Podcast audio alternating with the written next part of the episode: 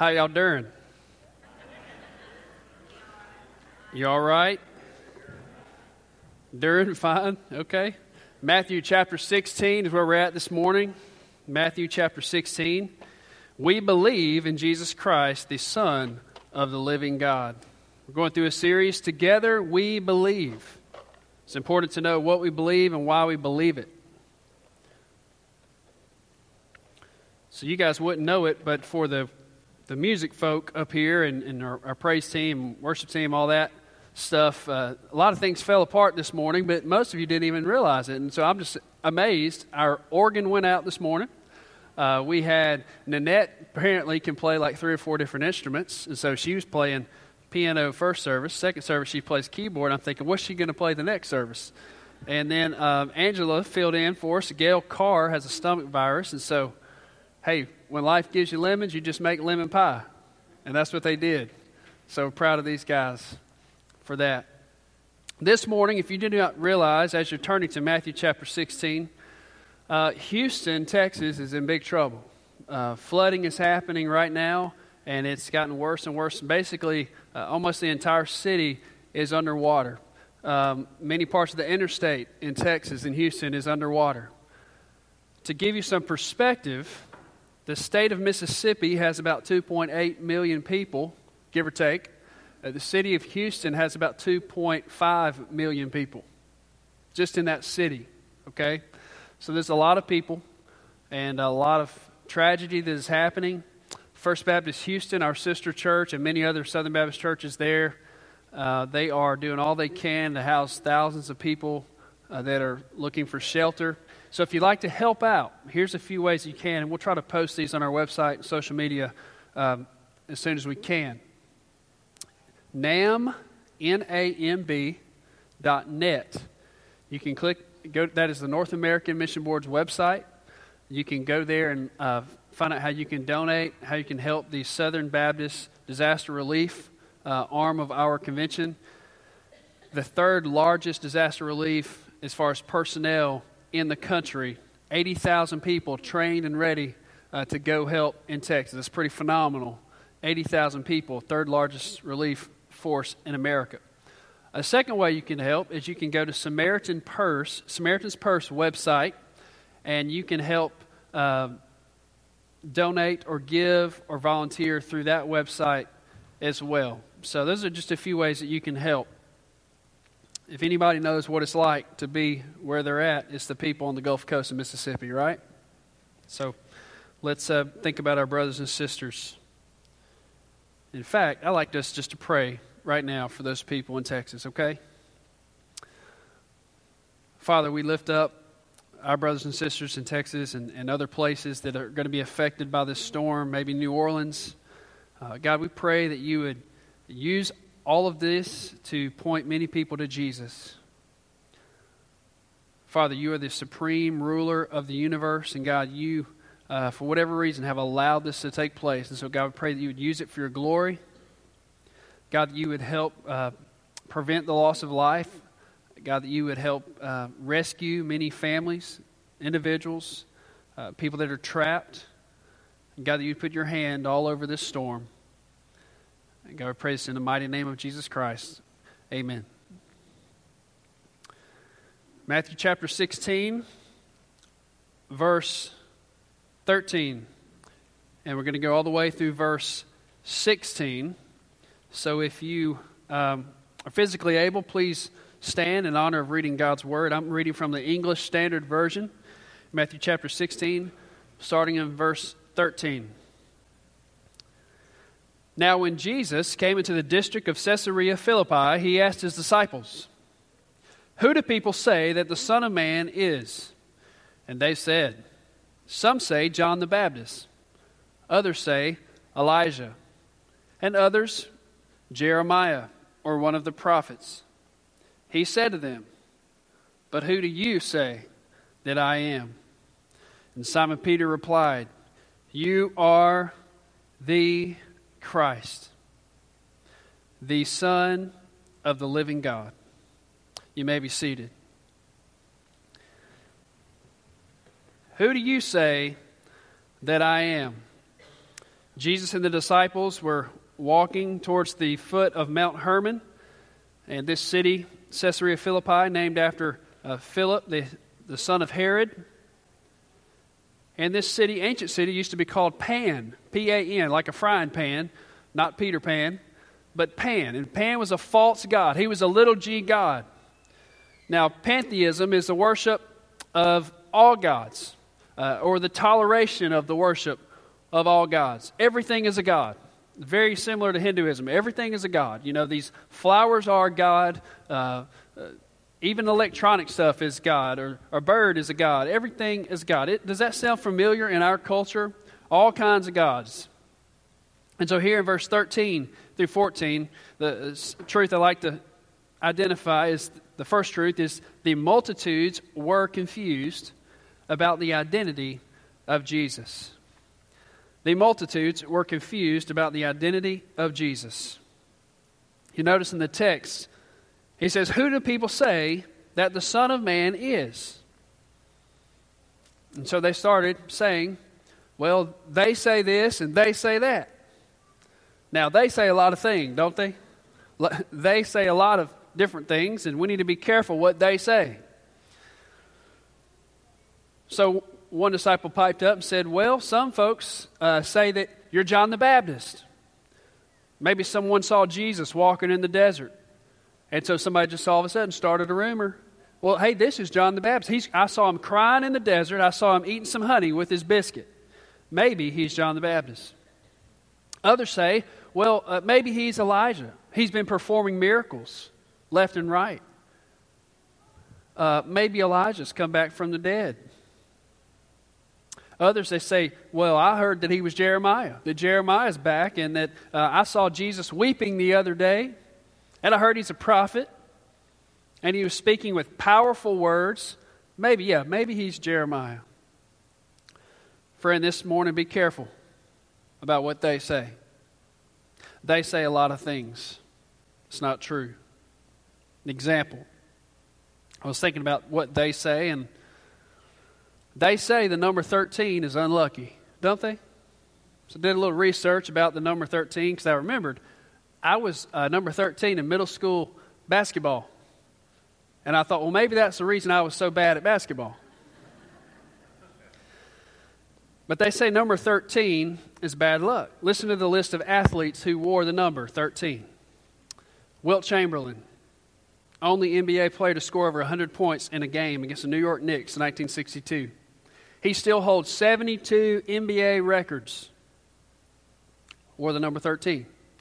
Dan Marino threw for 61,000 yards in his career, still holds many NFL records. Alex Rodriguez, two time MLB MVP, wore the number 13. Steve Nash, two time NBA MVP. Kurt Warner, wore number 13, Super Bowl MVP, threw for more yards in the Super Bowl anyone ever has. Be careful. Beware of what they say. They say a lot of things. Question is this morning for you and me is what do you say? Who do you say that Jesus Christ is? It's important how, to, how you will answer this question. So that's when Jesus pipes up and he says, he hears, he's very interested in what people were saying about him and also the disciples' perception of what they say. And then he asks this question But who do you say that I am? Who do you say that I am? Friend, when you're on top of the world, who do you say that Jesus is? When you lose your job, who do you say he is? When life falls apart, the Lord wants to know today, on this Sunday, who do you say that I am? He's a God of mountains and the valleys. Is He your God? No matter the circumstance. You see, what you declare about the identity of Jesus will have an opportunity for testing. Did you know that? What you declare about Jesus and who He is will have you will have the opportunity for testing. Luke chapter 8, verse 17 says, For nothing is hidden that will not become evident, nor anything secret that will not be known and come to light. Life gives us, gives us opportunity to declare in the good times and in the bad times that Jesus saves. So, what do you believe? What do you believe this morning? Before we look at Peter's answer, I'd like to address a popular teaching. This, you'll hear this said in many college campuses, and it's been, it's been around for thousands of years that Jesus was a great teacher he was a great moral teacher, great moral leader, but that he is not God. Friend, I want to say this morning that's a bunch of hogwash. Jesus is exactly who he says he is. And Satan is still trying to dethrone the validity of who Jesus is today. And he tries to speak those lies to your life and my life. Today, if you have ears to hear who Jesus is, you'll hear the truth. And not from a man, but from God's Word. G, a Scottish preacher named John Duncan said we all must decide. He says Christ either three things. Number one, Jesus either deceived mankind by conscious fraud, or number two, he himself was deluded and self deceived, or number three, he was divine. He was who he says he was. He called this a trilemma. It's, it's a trilemma. There's a dilemma. You have to pick. 1936, Watchman Nee, famous preacher, made a similar argument in his book, Normal Christian Faith. Listen to this. A person who claims to be God must belong to one of three categories. First, if he claims to be God and yet in fact he is not, he has to be a madman or a lunatic. Second, if he is neither God nor a lunatic, he has to be a liar, deceiving others by his lie. And third, if he is neither of these, he must be God. You can only choose one of these three possibilities. If you do not believe that he is God, you have to consider him a madman. If you cannot take him for either of the two, you have to take him for a liar. There is no need for us to prove if Jesus of Nazareth is God or not. All we have to do is find out if he is a lunatic or a liar. If he is neither, he must be the Son of God. And then lastly, and then I'll shut up about this, C.S. Lewis, 1942, gave the most, this argument the most memorable fashion. He says, I am trying here to prevent anyone saying the really foolish thing that people often say about him. I'm ready to accept Jesus as a great moral teacher, but I do not accept this claim to be God. That is one thing we must not say. Listen to these words. A man who was merely a man said the sort of things Jesus said would not be a great moral teacher. He would either be a lunatic on the level of with the man who says he is a poached egg, or else he would be the devil of hell. You must make your choice. Either this man was and is the Son of God, or else a madman or something worse. You can shut him up for a fool. You can spit at him and kill him as a demon or you can fall at his feet and call him Lord and God. But let us not come with any patronizing nonsense about his being a great human teacher. He has not left that open to us. He did not intend to. Now it seems to me obvious, this is Lewis' words, that he was neither a lunatic nor a friend. And consequently, however strange or terrifying or unlikely it may seem, I have to accept the view that he was and is God. What do you say this morning? Barna did a research in 2015 that says that basically half of all Americans believe that they, they admitted to professing faith in Christ, in Jesus Christ. 150 Americans. I saw that and I just kind of scratched my head. Really? I mean, really? How many of us go to church, yet we never tell anybody about Jesus? How many of us claim to love the Lord and sing to the Lord, yet we're ashamed of Him in public all the time? We, pro- we pronounce Him as Lord publicly, but privately we deny Him by our actions.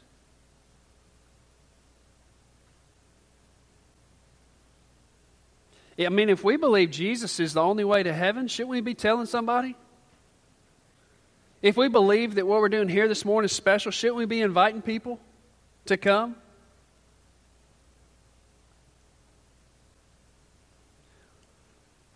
If we believe He owns all of it, 10% of our, of our income shouldn't be a problem, should it?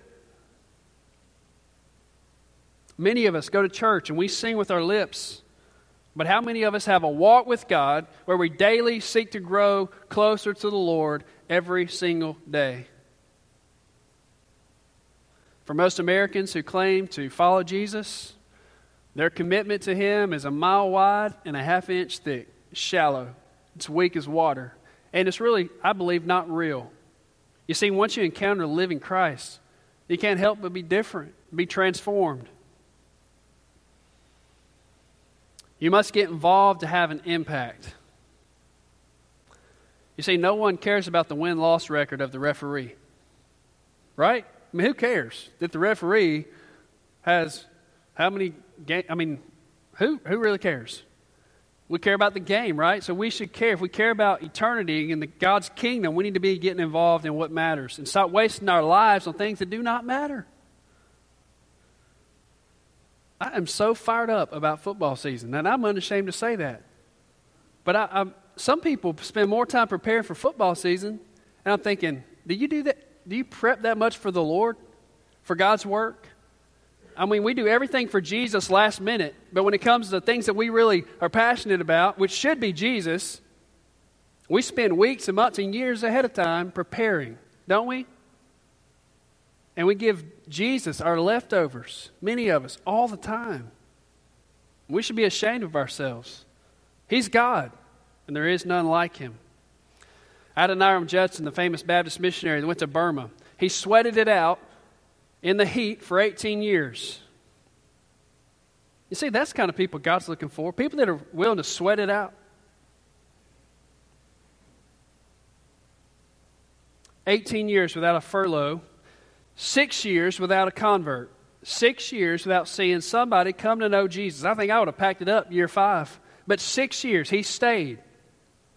He endured torture and imprisonment. And he admitted that he never saw a ship sail by where he did not have the desire to jump on board and go home. And when his wife's health broke, he put her on a homebound vessel in the knowledge that he probably wouldn't see her for two years and maybe never again. And he wrote this in his diary. Uh, this was a comment from his wife. If we could find some quiet resting place on earth where we could spend the rest of our days in peace, and then she began to talk about how great that would be. Adoniram Judson replied, Life is short. Millions of Burmese are perishing I am almost the only person on earth who has attained their language to communicate salvation. What do you believe this morning? David Livingstone, missionary to Africa. A missionary society wrote to David and said, Hey, let us know if you find some good roads where you to, to help us get to where you are. Livingstone wrote back If you have men who will come only if they know there is a good road, I do not want them. I want men who will come if there is no road at all. That's who God's looking for. Belief is determined by commitment. Commitment is determined by time, stewardship, and effort. Are you in the game today? Are you in the fight? Or do you just ride down the road, listen to the radio complaining about how bad America is? What are you doing about it? Jesus is alive. His kingdom is on the move. Jesus is still on the throne. The Holy Trinity, they're not meeting in an emergency session this morning. They're good. He is sovereign and holy, and He is inviting us to be a part of His kingdom expansion on this earth. We should be ministers of reconciliation, every single person in the kingdom. So, what are you committed to this morning? You see, it's a lie that says you can't have fun, follow Jesus. That's a lie straight from hell. You'll have more fun following Jesus than any other time in your life. God wants to bless your family abundantly. He wants you to have good things. He wants you to have the safety of knowing Him and His protection. But He expects, if He forgives us of all our sin, And not only does he forgive us, we're about to talk about it propitiation. You say what? Propitiation. We'll get to it in a second. Not only did he forgive us, but he makes us righteous because of the blood of Jesus. He's written our name in heaven. He's making us new from the inside. And if he's doing, he did all that at the cross. And all we have to do is receive it like a Christmas present. Just receive that gift by faith. He expects us to take up our cross, deny ourselves, and follow him. And he gave us the example of himself. Jesus was in heaven. Think about your favorite food. Got it? I know I have an issue bringing up food in sermons. I apologize. It's biblical, okay? Think about your favorite food. Guess what? In heaven, they have the best food ever. I know some of you ladies and men think you can cook, but in heaven, there's going to be a feast, and they're going to have it all, all the stuff, and all the fixings, and it's going to be awesome. You think those yeast rolls from Texas Roadhouse with the honey butter are good? You just wait. You just wait. But Jesus left all the comforts of heaven. He had gold streets, he had sea of glass, he had it all. And he left the comforts of heaven to come to earth to make himself uncomfortable, to be born in a manger on the backside of nowhere, in a cave or in a barn, whatever. We don't know specifically. Around animals that had fleas and ticks. And he made himself a baby, lying on his back, crying and screaming and doing what babies do. He put on skin. God put on skin for us. And he didn't come just to teach us how we should live, but he came to rescue us, to save you, to give you life and purpose, and to make a way for you when there was no way. That's why Jesus came. So, what do you believe this morning? Friend, you can ride the fence if you want to, but I believe the Spirit of God's here in the house, and He wants to know today are you going to go with Him? Are you going to go with the world? Or are you going to go with yourself? You need to decide who you're going to follow today. Ball's in your court, ball's in my court. Jesus paid it all. All to Him we owe. So here's Peter's response. Look at it, verse 16. Simon Peter replied, You are the Christ. That word Christ, it means the anointed one. You are the Messiah. You are the hope of the nations. You are the mediator between God and man. And then he says, You are the Son. Speaks to the triune Godhead. Which is interesting because Peter couldn't have fully understood it he couldn't have fully understood the Trinity at this point. You see, Holy Spirit had not come at Pentecost. The Holy Spirit existed. The Holy Spirit was moving on the earth, but the Holy Spirit did not indwell believers like he would at Pentecost. And yet, even though he didn't understand fully, he was obedient, which tells me that knowledge doesn't always precede obedience. Sometimes it takes faith. Sometimes it takes trusting God's word even when we don't fully understand.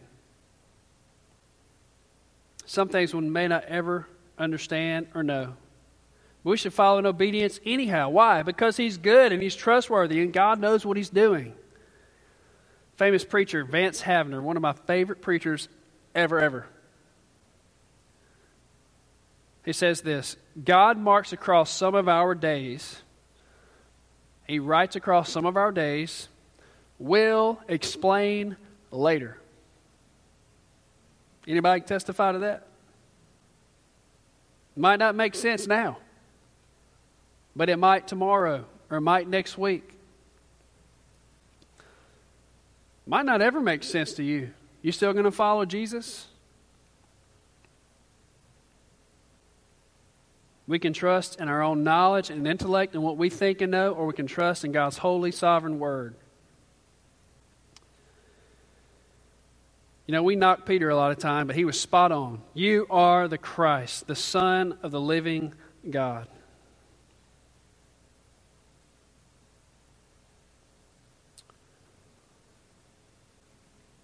Now, because God is a holy God, guess what that means about our sin? We have a sin issue. We don't like talking about it, but we do. I do, you do, your great Aunt Sally did, your great Uncle Johnny uh, Claudel, he did too. And we can get nervous about it, but guess what? Jesus took care of that. L. L. Morris, scholar, writes While he may be slow to anger, his anger is yet certain in the face of sin. So, does Jesus love sinners? Absolutely. Don't doubt that for a second. Does Jesus love sin? No. He hates it. In the book of Numbers, chapter 14, it says, The Lord is slow to anger and abounding in steadfast love, forgiving iniquity and transgression, but he will by no means clear the guilty. Wow. So something has to give, right? A Messiah had to come. Something had to pay. Something had to atone for the sin. And we know in the Old Testament that Jesus told them, if you read through the book of Leviticus, Exodus, Leviticus, Deuteronomy, they would slaughter these animals, right? Why? Symbolic that something was going to pay for their sins. Isn't that weird? Doesn't that seem kind of gross? Doesn't that seem kind of bizarre? you see, the Israelites knew there was nothing that they could do to attain favor from a holy living God. They couldn't be good enough. And so, time after time, they would have to slaughter an animal. They would have to watch that animal being killed. You know why? Because of their sin. I mean, it gets real if you start thinking about that, seeing something slaughtered for you, makes it personal. And you begin to think about your sin. I'd like us to look quickly at Romans chapter 3. Romans chapter 3, verse 21 through 26.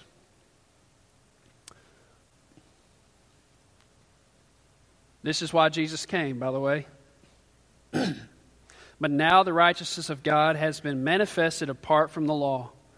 Although the law and the prophets bear witness to it, the righteousness of God through faith in Jesus Christ for all who believe. For there is no distinction, for all have sinned and fall short of the glory of God and are justified by His grace as a gift. You can't earn it, it's a gift. Through the redemption that is in Christ Jesus, whom God put forward as a propitiation by His blood to be received by faith. This was to show God's righteousness, because in his divine forbearance, he had passed over former sins. It was to show his righteousness at the present time, so that he might be just and the justifier of the one who has faith in Jesus. The wrath of God was atoned for by Jesus on the cross. That's why Jesus hung on the cross. That's why he was the perfect, spotless Lamb of God. Because of your stuff and my stuff and the stuff, the sin of the whole world. And the wrath of God was laid on Jesus. The punishment that was for you and for me was laid upon Christ, and the wrath of God was appeased at the cross. So, that word propitiation, okay, it means that not only were your sins paid for, atoned for, substituted for, but also when Jesus died on the cross and shed his blood, when he rose again, he reconciled us to God. What does that mean? Not only was the punishment, the price for sin, paid, but because of his, our faith in him, we are justified by his righteousness. It means not only are we forgiven, but we are made righteous. It means we're good. Okay? It means you're okay. if you believe in the gospel, you don't have to strive to, please God. He's already pleased based on what Jesus did on the cross. You don't have to earn it. You don't have to wake up in the morning fretting, thinking, well, how am I going to please God today? How am I going to not blow it? Jesus is satisfied in the sacrifice that Jesus made. God the Father is satisfied in the sacrifice of Christ. And yet, we walk out these doors and we start to try on our own effort to please God and to, to gain His affection and to uh, make up for all of our bad stuff with all of our good stuff. And that is not the gospel. We serve because we've been set free. We love people because He first loved us. We're not just forgiven at the cross, but we are made not guilty because Jesus was made guilty on our behalf. God is eternally pleased with us. Why? Because you're Baptist? Certainly not. Because of your denomination? No way, Jose. He is eternally pleased with us because you volunteer in the children's ministry? Nope. Because you come to every single service at our church? No. Because you give such and such? No, no. He's eternally pleased with us because the atoning work by Jesus Christ on the cross. This is the gospel. Ball's in your court. What are you going to do with it today? Do you know Jesus? Not just, I believe in Jesus, but I mean, have you submitted your life to the lordship of God? He's either Lord of all of it, or He's not Lord at all in your life. And it's very possible for people that in the church that teach, that are deacons, elders, spiritual leaders, it's, imp- it's possible for pastors to stand on a stage and be lost as they can be. Do you understand this, church? And we need to all test ourselves and make sure we are in the family of God. And if not, today you can be. You can come to Jesus just as you are, and He can save you, friend. He can set you free. Well, there, somebody's going to think something about me. I've been teaching Sunday school for 20 years. Well, I've been going to this church for 10 years. Or my, my, my cousin's in the crowd, and he's going to think less of me. I want to encourage you. Please stop worrying about people think about you and start giving consideration for what the God of the universe thinks about you. And if you have not received Jesus as your Lord and Savior, you will stand holding your sins and having to give an account. And judgment will be on your head. And friend, Jesus talked more about hell than he did about heaven. And it's a real place. And I don't like talking about it, I don't like preaching about it, but it's in the Bible. And unless you come to know Jesus as your Savior, you will spend eternity there forever.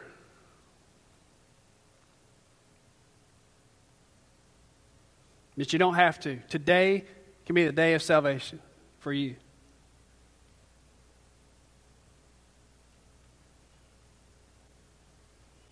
In the Old Testament, they would, the priests would slaughter those animals, and then they would take that blood and they would sprinkle it on the mercy seat.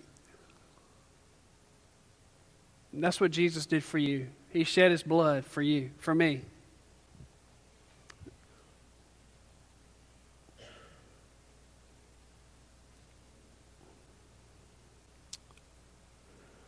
God's not impressed with works, with works righteousness. He is pleased with his son. And his son came to save and rescue us. And not just us, but he paid for the sins of the whole world to all who would believe. And so after you come to know Jesus, you join that kingdom and you join you become a minister, a reconciler. You don't just, "Oh, I'm good. I've got fire insurance." No, that's not it. In fact, if that's your mindset, you might not be saved.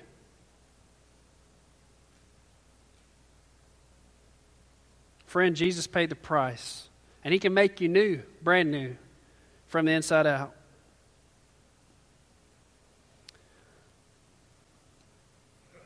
Am I being clear here? I don't want to be unclear. Romans chapter 4, verse 7 through 8 says, Blessed are those whose lawless deeds are forgiven and whose sins are covered. Blessed is the man against whom the Lord will not count his sin. So, what do you believe? this morning. There's people having all kind of identity crisis today in our culture. Taylor Swift came out, she dropped a new single this weekend. And I listened to it last night and I thought, oh my goodness. Bless her heart. But there's many of us in the church have identity crisis. Now, if you don't know what I'm talking about about Taylor Swift, praise God. Praise the Lord. But our culture is so warped. And so some of the teenagers in here, well, she was just doing that for revenge. Friend, if you know Jesus, it's not up to you to take up with revenge. That's, that's the way the world thinks. If you're saved, you, you let God take care of that. All right. I don't know what I'm talking about. I'm going to leave it there. Jesus, take the wheel. That's Carrie Underwood. Anyways, but there's identity crisis in our culture. And friend, we don't have to worry ourselves. It's not our job to fix everything in the world and in our culture. Okay? Lost people act lost. That thing in Virginia, that's what lost people do. And we act like we're surprised when lost people act a fool. I mean, that's what people do. We shouldn't be surprised. We need to be more focused on what we do and what we can control. To stop getting riled up about things that, we, are, that really we shouldn't be surprised by. We need to be riled up because people defame the name of Jesus. We need to be riled up because people claiming to follow God are racist. People claiming to know God on both sides of the coin and acting like an idiot. That's not what believers do. Believers are different. We are the salt and light of the world. Do you know this Jesus this morning? I mean, do you have a personal relationship with this Jesus? Today, you can believe in the Lord Jesus and be saved. Ball's in your court, ball's in my court. They say a lot of things, don't they? They say nothing good comes out of California. I'm just joking, guys. California Raisinets, these, Cal- these are California raisins covered in chocolate. Who parked in the parking garage this morning? Anybody? Brandon? Merry Christmas. Now, there's a new member. There's a new member Somebody else parked in? You did, Dave?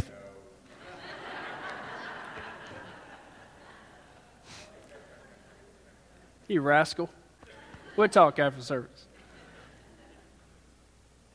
But it's the little things that says we believe that Jesus saves. Now, thankfully, we got a lot of nice parking, and, and most of us, we don't have to park anywhere uncomfortable. But coming in the future in this country, there's going to be a time of separating the sheep from the goats. And they're going to start locking people up that claim Jesus as Lord and Savior. And when that day comes, friend, you need to decide today who you're going to follow. Because what you decide today will determine your outcome tomorrow. I'm going with Jesus. And most of our church, I believe with all my heart, is going with the Lord. Who do you say that I am? Let's bow our heads now for time of invitation.